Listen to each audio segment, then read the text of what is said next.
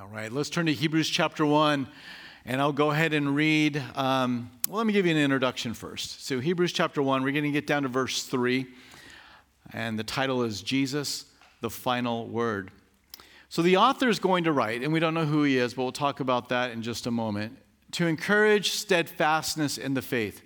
Believing Jews have come to faith, they've uh, acknowledge that Jesus is the Christ, that he is the Messiah, and they are Christians. But they're struggling with leaving all of the worship that happened at the temple, the sacrifices, the priesthood that was there. How do they interact with that? And some of them were thinking about going back into the sacrifices. And Paul's going to write and say, they don't do anything for you anymore. There was a time and there was a place when these sacrifices and that priesthood was exactly what you needed because this is what God showed. But that is no longer the case. So if you go back to these sacrifices, you can't find any forgiveness of sins in the sacrifice like you used to because Jesus has been the fulfillment. But you can imagine the social and the family pressure that they were going through as Jews that had obeyed the word of God gone to the temple and worshiped in that way. And now they are in this transition period, having received the fulfillment in Jesus Christ. There's one sense in which they're very excited and embracing the fulfillment, but there's another sense in which they're struggling through this transition. And so God graciously gives us the beautiful book of Hebrews to help through that transition. Who wrote the letter? Well, short answer we don't know. If you read the intro, you read in the conclusion, and in between, there is no name given. It is anonymous. Some of the names that have been suggested have been Paul. That was one of the earliest church traditions. Clement um, wrote of this and said that it was Paul who authored Hebrews. Um, Origen wondered shortly after that whether it really was Paul. And still later, um, Tertullian wrote that it was Barnabas that wrote this. Remember Paul and Barnabas, his traveling companion? And that's because in one of the manuscripts, um, the book of Hebrews went under the name of the Epistle of Barnabas. So you have, in church history, you, you have differing opinions. But in the Bible, there's no contradiction. We just don't know, which of course we don't like that. We like to know. But uh, if uh, you read through this, you'll see that there are things that sound very much like Paul. Um, I think that is my, my leaning is that it was Paul, not dogmatic about it, but certainly important. As to when it was written, that's a little easier to answer. We know that Clement of Rome, when he wrote to the Corinthians, as early church father, when he wrote to them, he made mention of the book of Hebrews in 95 AD. So it can't be older than that. And at the end of the book of Hebrews, Hebrews chapter 13, verse 23, it makes reference to Timothy being freed, which means Timothy has to still be alive. So it's got to fit somewhere in there. The other point that is, helps us to come up with a, a time frame is that Jerusalem and the temple and all the worship came to an end in 70 AD when Rome destroyed the city of Jerusalem. There's not a single whiff of that destruction mentioned in the entire book. And you're going to see that it's all about the temple. It's all about how Jesus is greater than these sacrifices, and yet there's not a mention of it. So the assumption is it had to have happened, this had to have been written sometime before 70 AD, before the city was destroyed. So that's just a brief introduction. There's a lot more that can be said, but for that for now we're going to leave it there and we're going to move on into the text. Let's begin reading there at verse 1. God, who at various times and in various ways spoke in time past to the fathers by the prophets, has in these last days spoken to us by his Son, whom he has appointed the heir of all things, through whom also he made the worlds, who being in the brightness of his glory and the express image of his person, and upholding all things by the word of his power, when he had by himself purged our sins, sat down at the right hand of the majesty on high. And we'll take it to verse 4, although we're only going to study down to verse 3. Having become so much better than the angels, as he has by inheritance obtained a more excellent name than they. God speaks to man. It's the first obvious point that we have here is that God speaks to mankind. And really, if you look at the opening word of the book of Hebrews, we have the word God. Just kind of like Genesis. In the beginning, God created the heavens and the earth. There is no attempt by, the, uh, by Moses, who wrote Genesis, there's no attempt by the author of Hebrews to try and persuade you that God exists.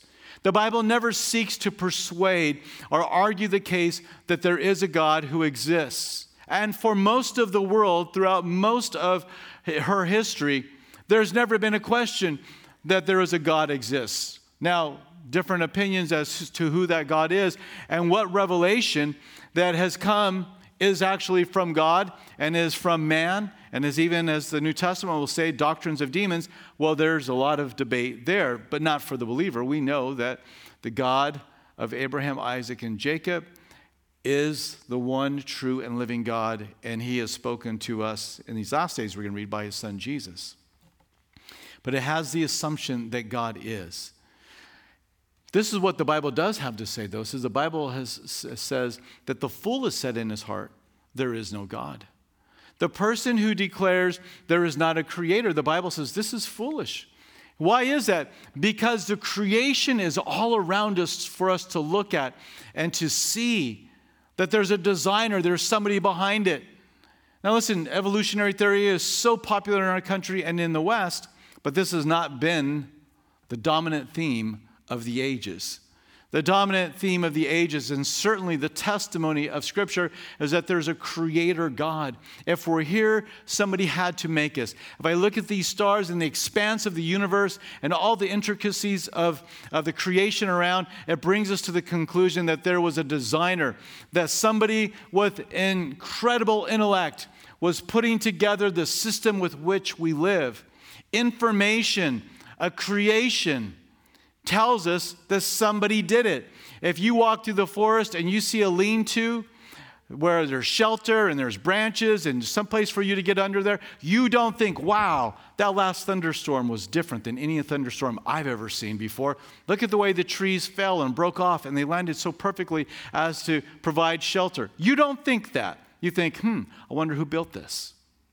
If you're walking along the beach and you see a heart in the sand and you see initials with the plus sign before it, you don't think, what a weird tide. Boy, that's just strange things are happening on this, on this shore today. You immediately know that that crude piece of data, information, is communicating. Now, I say crude, but to the couple that just wrote it down, they would be offended at that, right? But what I mean by crude is it's so simple. It's just like, it's just lines and a couple of initials, and yet we know what that means. There were some people that were in love on this beach and they wanted to make a statement of it and they enjoyed it. And so for them, there's a lot of communication behind that simple piece of um, uh, uh, data. There's a lot of information behind that. We don't think that the wave accidentally created a heart with initials. We know that somebody did it. So if, if something so simplistic as that, leads us to this conclusion. If an archaeologist is going through and he ends up going into a cave, or she goes into a cave and she sees there, you know, pictures of, of you know, look like some kind of four legged animal and another four legged animal, and there's somebody, a stick figure on it, and it looks like they're shooting something that looks like a bow and arrow, they're excited. They're thrilled. They've made a discovery. Oh, look at this. It's telling us something. It's like, my three year old can draw better than that. Have you seen these stick figures in the caves? I mean, it's like, you're like, my, my three year old could do a better job than that. But there's tremendous excitement. And then they begin to develop oh, these are people that lived here and they hunted and they used these types of weapons. And a whole picture begins to be developed around this simple little cave drawing. And yet, when we come to the intricacies of who we are and our DNA and all the information, we say, yeah, that's an accident. It's inconsistent. The fool has said in his heart, There is no God, there is a creator. God has come to rescue us and to show us the way back into a right relationship with God. This is what we are talking about when we say that God has spoken. God has spoken about how to be restored to him. Luke 19:10, Jesus says, "For the Son of Man has come to seek and to save that which was lost." John 14, 6, he says, I am the way, the truth, and the life, and no one comes to the Father except through me. And so God has spoken, and in these last days, we're going to see that He has spoken through His Son. Well, let's talk about how He's spoken in the last days. He's done it through the prophets, He's done it in various ways. But don't understand various times in various ways to mean He was taking shots at getting it right and had to keep on firing over and over again. You know, got oh, let's try this. No, that's not really a good one. That's, let's scratch that religion. All right, let's shoot this one. No, that's not a good religion either. That's not what's being communicated at all. There's one revelation of God that has expanded as time has gone to include more and more information of that same singular revelation.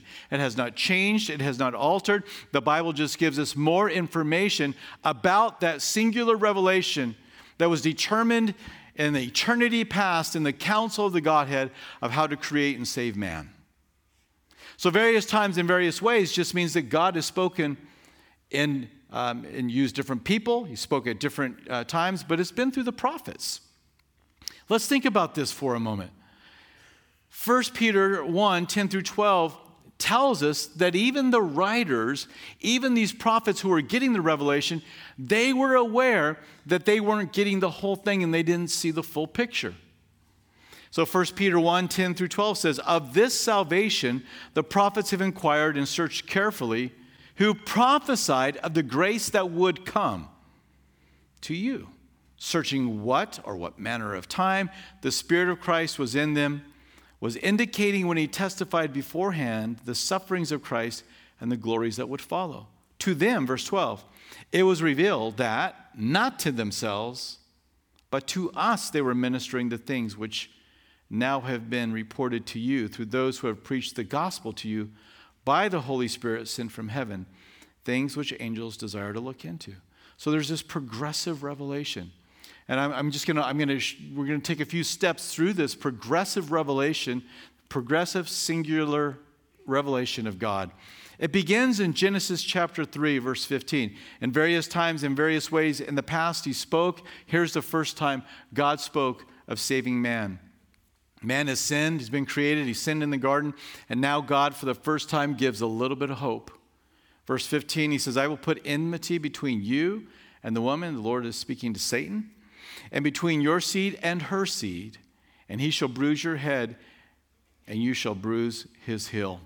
This is looking forward to the redemption that would come through the seed of the woman, Jesus, and how he would defeat Satan at the cross.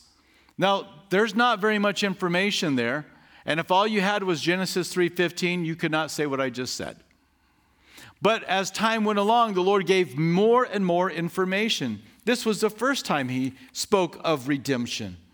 Another time in which we see him speak is in Genesis chapter 12, when he comes to a man who's living in the land of the Chaldeans, Abram.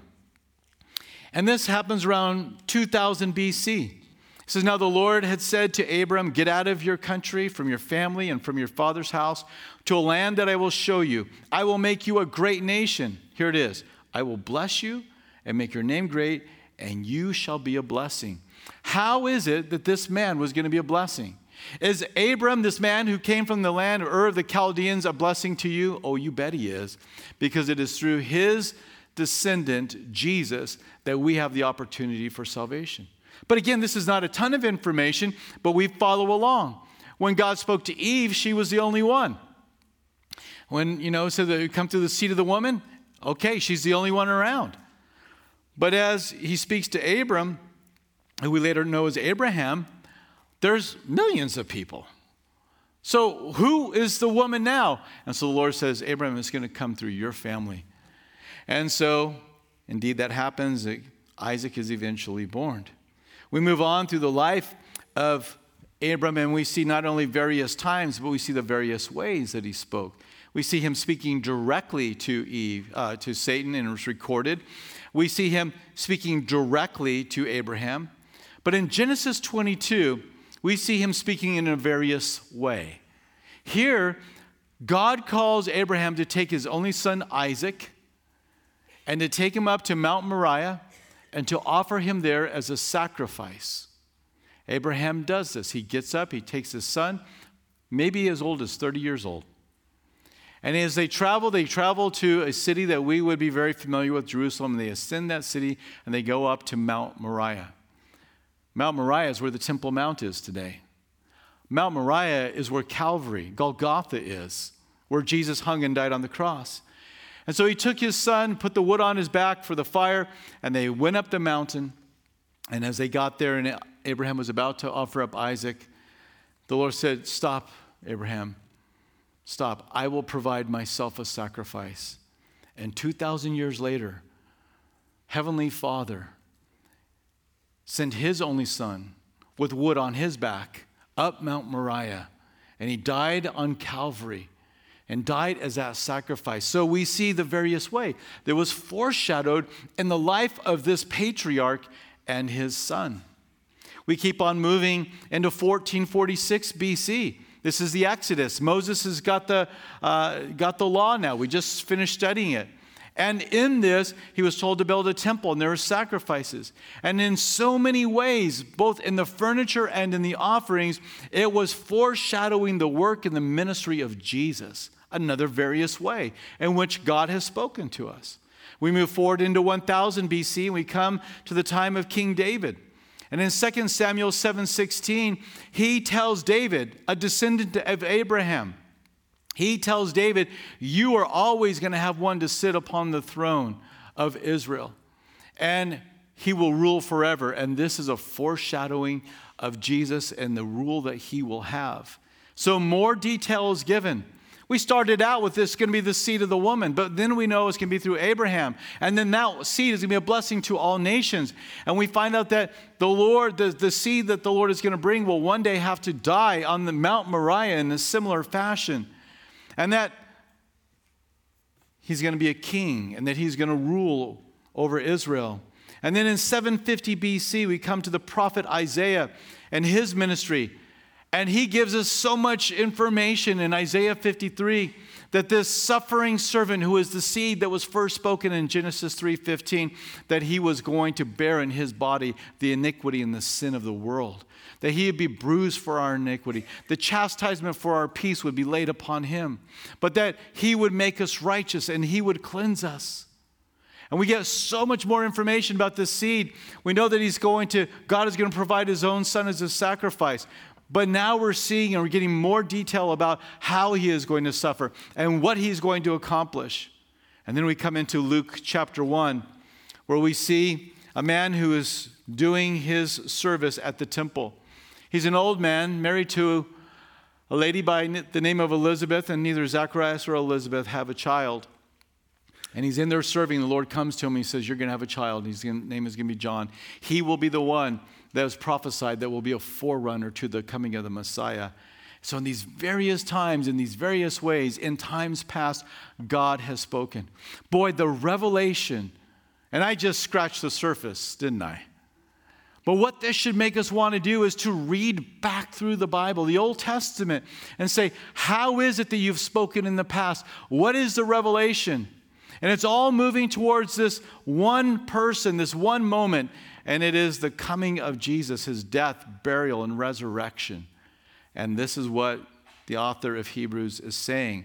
So you can see what he's doing to a group of people that were very familiar with the prophecies and the prophets of the past. And they respected them, they regard them as they should and we should, as being the word of the Lord.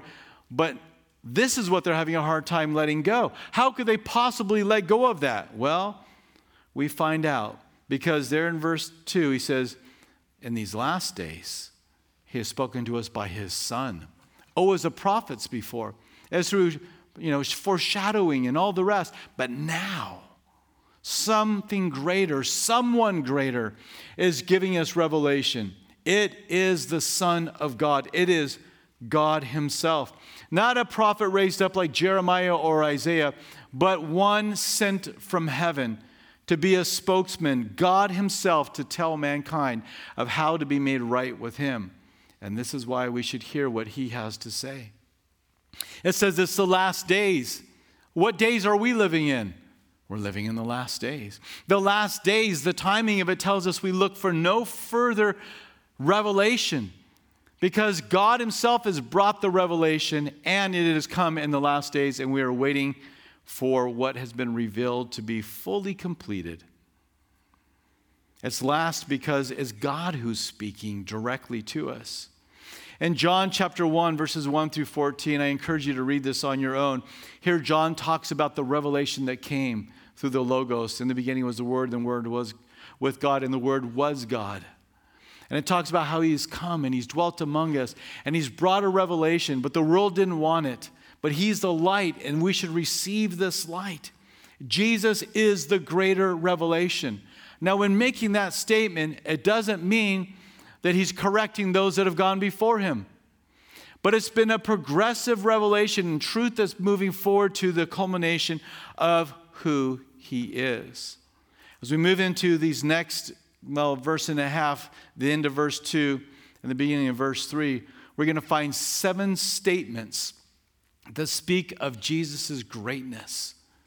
Now you think about this. You're the you're a, a, Jewish young man, Jewish, you know, young woman, older woman, older man, who've you've been reading Moses, you've been going to the temple, you've been traveling there for Passover and for the Feast of Tabernacles. You've been going there and, and making sacrifices your entire life. And now it's changed. The fulfillment has come. It's just what Jesus said. He came to fulfill these things, and indeed he did. How do you move from that into what Jesus has to say? And so the author is going to do this by saying, Look at how great he is. I know the revelation we got in the past has come from God, but now we have God himself with us, giving us this revelation. So, the first thing that we see of these seven statements of Jesus' greatness is that he is the heir of God. An heir is one who's given the privilege and position of authority. An heir can speak like no servant can. An heir can speak like nobody else, no other employee can. Because the heir is a direct descendant, and Jesus is an heir of God. He is the Son of God. And so he can speak, and we should be more excited to receive what he has to say and put more weight in what he has to say. Jesus gave a parable that speaks to the expectation that Israel and the world should have had, should have, to hear the Son. Let's turn to Mark chapter 12. Mark 12, verses 1 through 11. We have this parable, it's called the parable of the landowner. And as it is given, Jesus is talking about the various times, the various ways, the prophets, and they're going to be the servants that we're going to read about. And then we're going to read about the Son, and Jesus is the Son. We're going to read about the Father, and the Father is God the Father. Let's read. Then he began to speak to them in parables. A man planted a vineyard and set a hedge around it, dug a place for the wine vat, and built a tower. And he leased it to vine dressers and went to a far country. Now, at vintage time, he sent a servant, think of a prophet, to the vine dressers, the nation of Israel. Then he might receive some of the fruit of the vineyard from the vine dressers. And they took him and beat him and sent him away empty handed. Again, he sent another servant, and at him they threw stones, wounded him in the head, and sent him away shamefully treated. And again he sent another, and him they killed, and many others, beating some and killing some. Therefore, verse 6 still having one son, his beloved, he also sent him to them last, saying, They will respect my son. But those vine dressers said among themselves, This is the heir. Come, let us kill him, and the inheritance will be ours. So they took him and killed him, and cast him out of the vineyard. Therefore, what will the owner of the vineyard do? He will come and destroy the vine dressers and give the vineyard to others. Have you not even read this scripture? The stone which the builders rejected has become the chief cornerstone. This was the Lord's doing, and it was marvelous in our eyes. So there's this parable that's given of how the expectation, it doesn't directly state it, but you feel in this parable how and what the Father expected the vine dressers um, to respond, that they would receive the Son. Well, He's the heir, He comes with more authority. We haven't listened to the others, but finally we're going to listen to Him. And so, this is the idea that we should pick up on is that God wants us to hear His Son.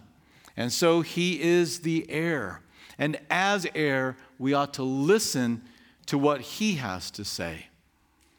Not the latest person that has a religious thought. Not the latest person who has, you know, spent some time pondering these things and they have a different idea of who Jesus is and what the Bible has to say. And no, it's not them. We listen to the Son. We Listen to the one who's come from the Father. The second thing that we find, and I, I think too, I, one more point here out of this parable, is that we should make certain that we are not found in that place of refusing the Son when He comes because of the guilt that is associated with it. That there's going to be a judgment for those that would reject. You know, to reject Jesus Christ is to usurp His place. That's what's happening. Hey, the heir, we're not going to hear Him. We want to do it our own way. If we get rid of the heir, we can just we can have this all to ourselves. You are created for the Lord, we're going to read in just a moment. So don't be found guilty of refusing Jesus. The second thing we see about Jesus, seven statements. First one, he's the heir of God. The second one, he is our creator. And who better to speak to us about how to live than the one that made us? He knows, your, he knows you completely. He knows you better than you know yourself. You may say, I wonder why I feel like this. Why do I think like that? Why do I do that? The Lord knows. He knows you, He knows what's going to happen to you before it ever happens to you. He knows what you need in five years from now, and He's preparing you for it at this very moment. He is your creator. And shouldn't we listen to Creator God? Colossians 1:16 it says for by him all things were created that are in heaven and that are, are in earth visible and invisible whether they be thrones or dominions or principalities or powers all things were created by him and for Him. You are not an accident. You are a deliberate act of God for His glory and for His purposes. And when we discover living for the Lord, then we discover the depth and the beauty of being uh, one of God's creation.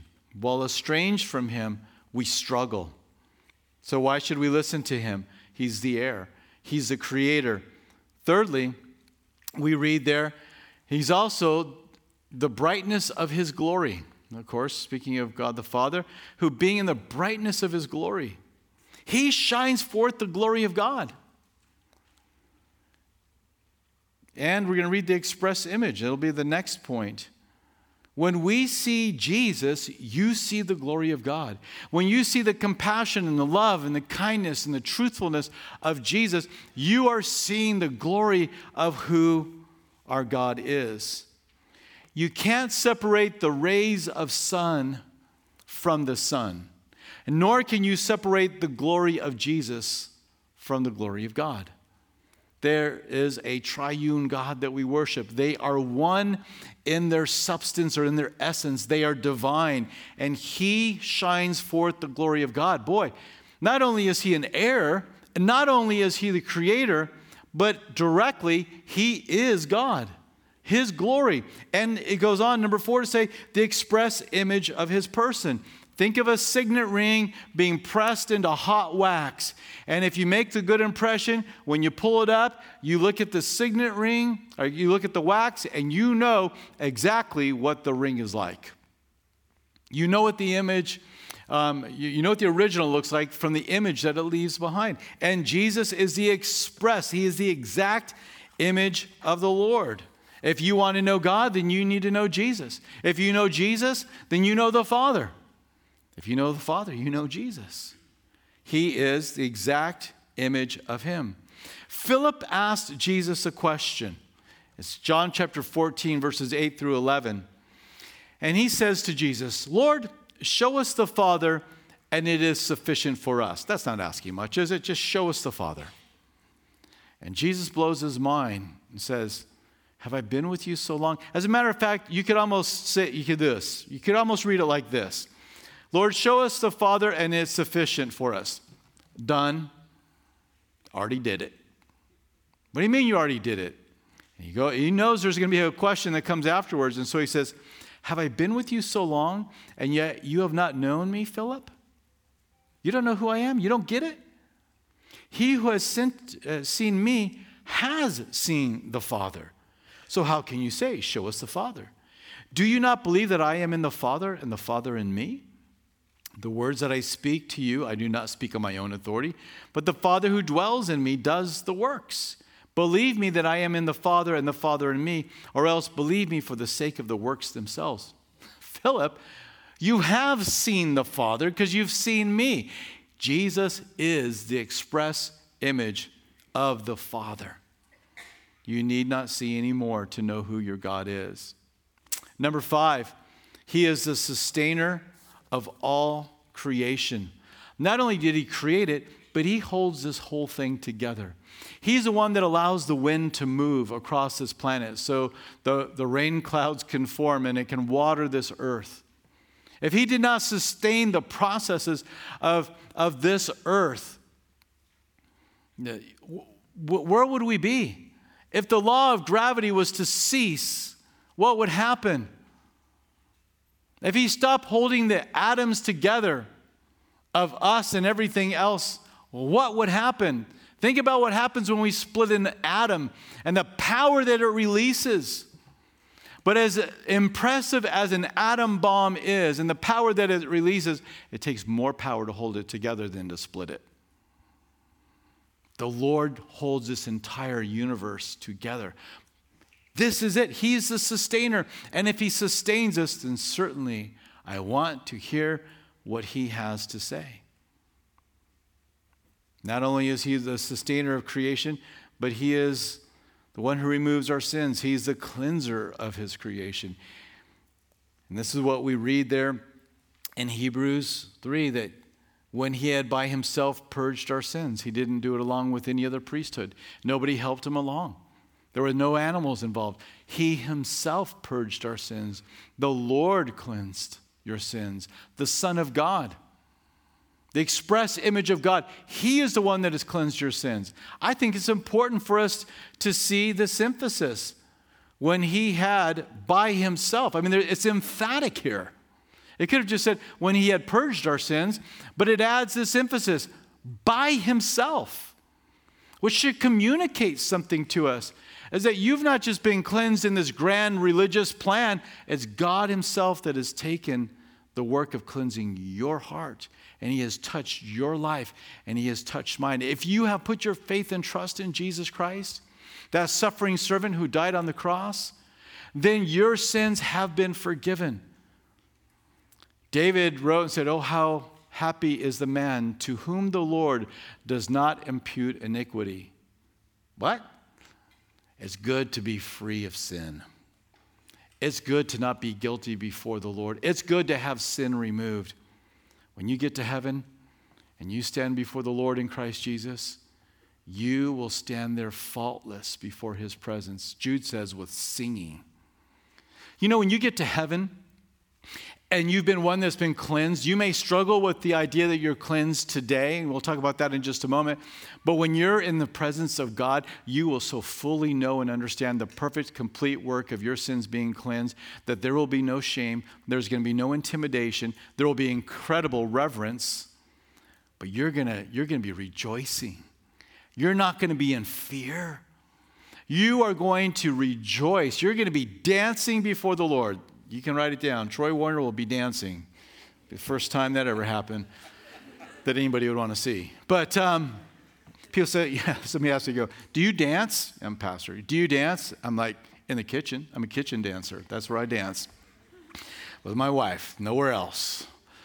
But you know, when we get to heaven, we're going to be celebrating in the throne room of God that we have been cleansed. And the Lord describes how complete our cleansing is. He says, As far as the east is from the west, so I have separated your sins from you. Now, if the Lord would have said, I have separated them as far as the north is from the south, is that a measurable distance? Yeah, you can go to Google Earth, put your dot wherever you want on the earth and then draw the line to the North Pole, and you can find out exactly how far. Once you go one step over the North Pole, you are now what? Heading south. And you can measure that distance. But east to west, there's no East Pole and there's no West Pole. It's an immeasurable distance. And that's how far the Lord has separated you from your sins. He's purged our sins. What a joy, what a blessing. You are clean if you are in Christ Jesus. And some of you are probably walking around still feeling guilty and ashamed of a sin that you committed 20 years ago. And you've repented, it's not in your life anymore.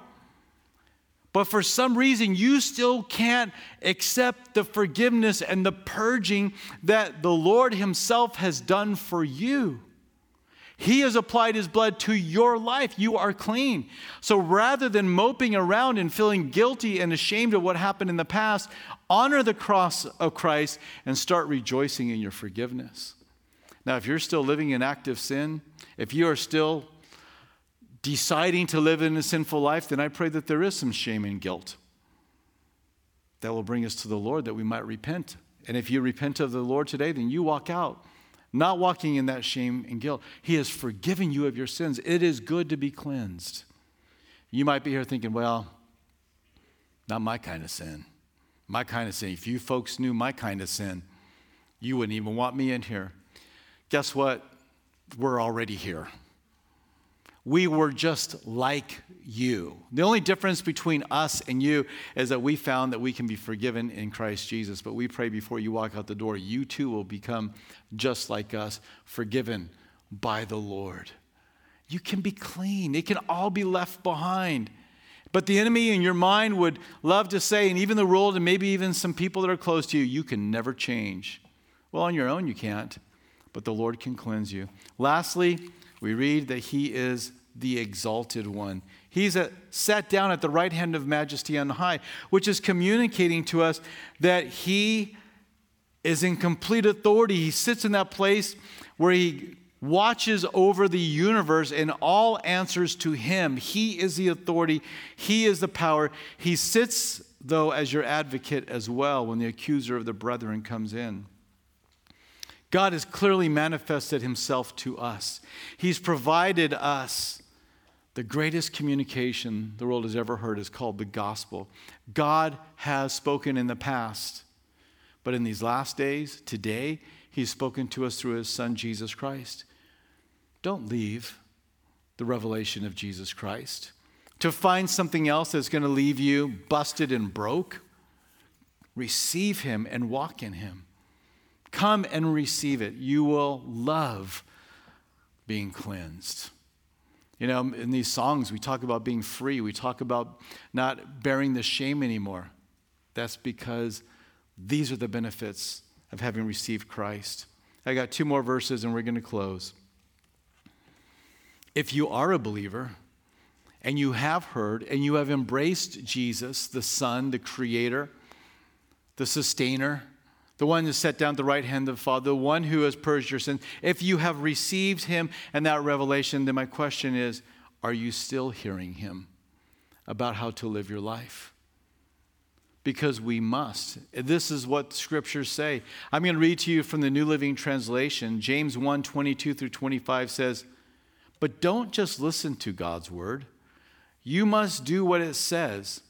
Otherwise, you're only fooling yourselves. For if you listen to the word and don't obey, it is like glancing at your face in a mirror. You see your face, walk away, and forget what you look like.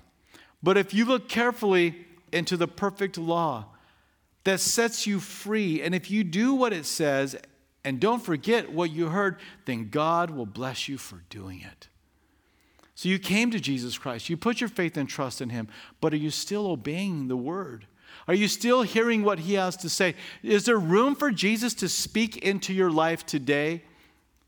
To open the Word of God and hear what he has to say about your sexuality, to hear what he has to say about your relationships, to hear what he has to say about your money? Is there, is there a place for God's Word to speak to you about, you know, pleasure and alcohol? Is there a place for the Lord to step in and speak? And once he speaks, how do you respond? Do you respond and say, All right, Lord, I bow my knee? Or do you say, Well, you know, I think. And now we begin to give Jesus kind of like he sits upon the throne and we're giving them the hip check, saying, I think you need to hear what I have to say. I've got some thoughts about how to live life now. I know what you have to say, but did you know? Of course he knows. And we begin to question the authority of God who's sitting upon the throne to tell us how to walk and live. We need to be done with that today. Believer, you need to let Jesus be your Lord if indeed he is your master. And quit evaluating what he has to say. Where, where, where do we get the idea that we can take God's word as his those that have received forgiveness and then decide if we want to obey it or not? Jesus said, If you don't obey me, you're not mine. Well, Lord, Lord, didn't we do this? Didn't we do that? And he says, I don't even know who you are. You got all these things you're talking about, but I don't even know your name. Who are you? You're not written in my book. You've not professed me as Lord and Savior. We're not saved by our works, but those that are saved are those who walk in obedience. Lastly, Matthew 17, 5, while he was still speaking, behold, a bright cloud overshadowed them, and suddenly a voice came out of the cloud saying, This is my beloved Son, in whom I'm well pleased. Hear him. Hear what Jesus has to say. Whether you're coming to him for forgiveness and to enter into a relationship with him for the first time, or whether you've known the Lord your whole life, but you've been doing it your own way. Let's be done with that.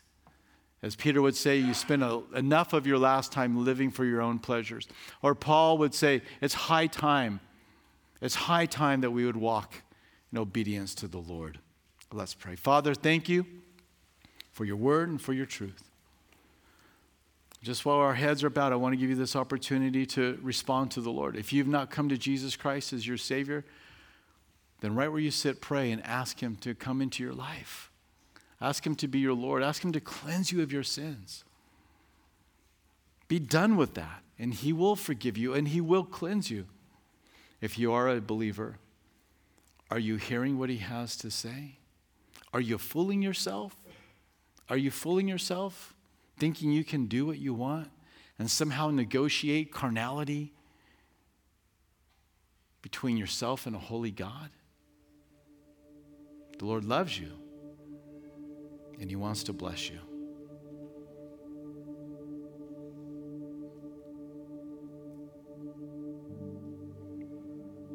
Thank you, Lord, that you are so patient, you are so kind. That, Lord, you come again and again speaking to our hearts and our lives. But we, may we not take your long suffering for granted. May we show respect and honor to you Lord, in our midst today, the Son, the Creator, who's come to purge our sins, may we hear what you have to say.